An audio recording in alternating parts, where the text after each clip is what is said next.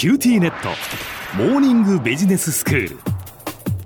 今日の講師は九州大学ビジネススクールで企業戦略がご専門の木大武文先生です。よろしくお願いします。よろしくお願いします。先生、今日はどういうお話ですか？はい、今日はですね、定額制についてお話ししてみたいんですが、はい、以前、物やサービスの値段の付け方として、重量制という考えをご紹介しました。重量制というのは、買ったものや消費したサービスの量に従って課金すると、量に従うと書いて重量制ということなんですが、はい、今日はもう一方の値段の付け方である、定額制というものを取り上げてみたいと思います。はい、定額制というのは、1回あたり、あるいは一定期間あたりの値段が固定された価格の仕組みのことなんですね。うん、例えば小浜さん、定額制のサービスとして何か思いつくものってありますか？たくさんありますよね。定額制って要は月々いくらでこのサービスが受けられるよみたいなことだと思うので、定期券なんかも定額制っちゃ定額制ですよね。そういうことになりますね。そうですよね。例えば先生、食べ放題とか飲み放題とかも定額制に含まれるんですよね。そうなんです。これは1回あたり、90分だとか120分ということで、定額制ですね。はいはいはい。あとはやっぱりもう定額制っていうと、それこそサブスクっていう言葉もありますけれども、動画配信サービスとか、それから音楽配信サービスとか、そういうものも今もう定額制ですよね。そうですね。いわゆるサブスクというのは定額制の最近の代表選手と言っていいと思います。はい、このようにですね、定額制というのは非常にメリットがですね、消費者、利用者に受けて最近広がりを見せています。1回購買すれば、あとは量を気にせずに物やサービスを消費できるわけですから、非常にお得感があるわけですね。で、結果的に普段よりもたくさん消費したり、あるいは普段だったら選ばないようなものを消費したりといったことにつながるわけなんですね。ああ、そうですね。なんか動画配信サービス、例えば私も Amazon プライムに入ってますけれども、映画がね、いろいろやっぱり楽しめるじゃないですか。だからやっぱ普段見ない映画を見たりしますもんね、ジャンルとか。そうなんですよね。新しい映画だとか新しい音楽との出会いがあるというのがこの魅力の一つですよね。はい。で、この消費者、利用者にとってはいろいろなメリットがあるんですが、じゃあ事業者にとってどんなメリットがあるかということなんですね。はい。一つ挙げられるのは、例えば価格の計算だとか、あるいはその価格を計算するシステムへの投資が軽くなるっていう点があるんですね。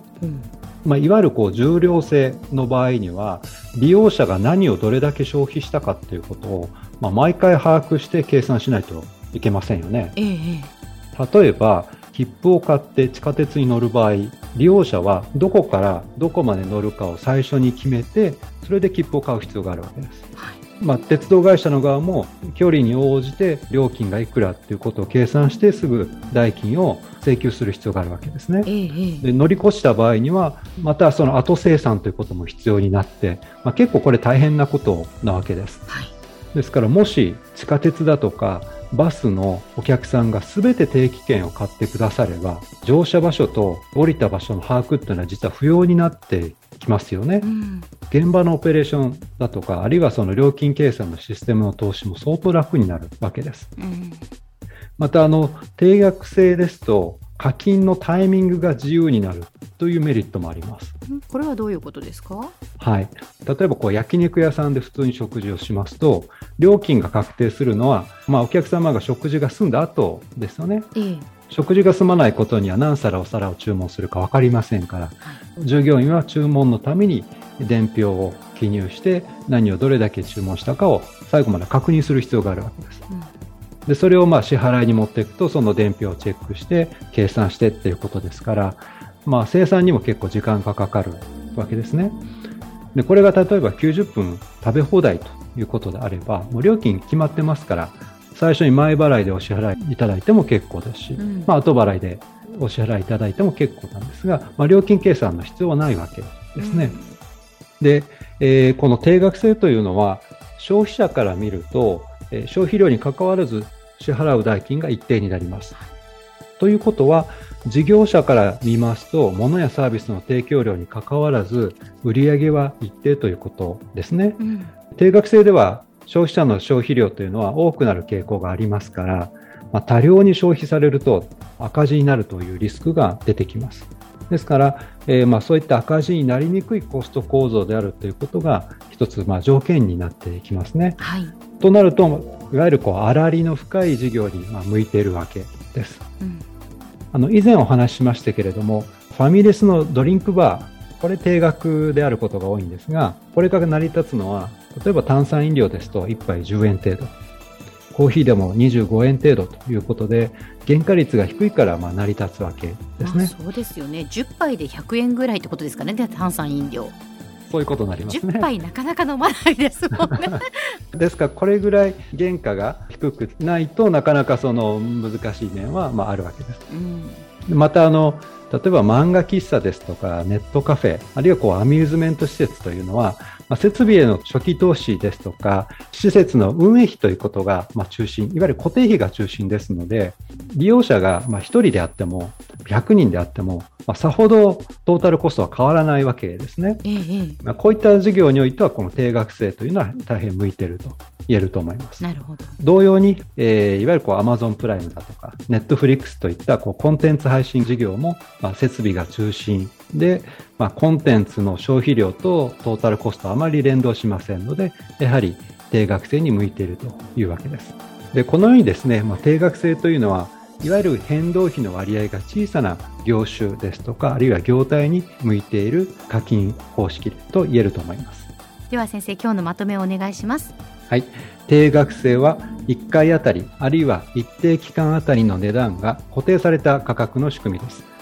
利用者にとっては、一旦購買を決めてしまえば金額を気にせず好きなだけ物やサービスを消費できるというメリットがあります。事業者にとっては料金システムがシンプルになるため、オペレーションやシステム投資が軽くなるという利点があります。また、前払い制にすることでキャッシュフローが改善するというのも魅力です。定額制では価格と費用が連動しなくなるため、変動費の低い粗利の大きな事業や業態に向いた価格体系と言えます。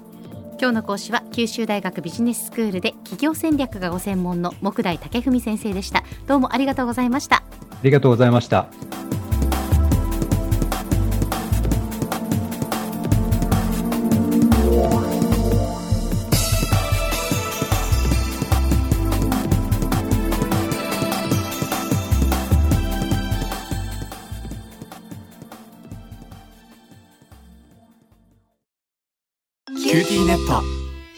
私を捨てて他に乗り換えるの？君は僕には高嶺の花すぎたんだ。それに彼女はありのままの俺をそのまま受け入れてくれるって。今お使いのスマホそのままで乗り換えるなら QT モバイル。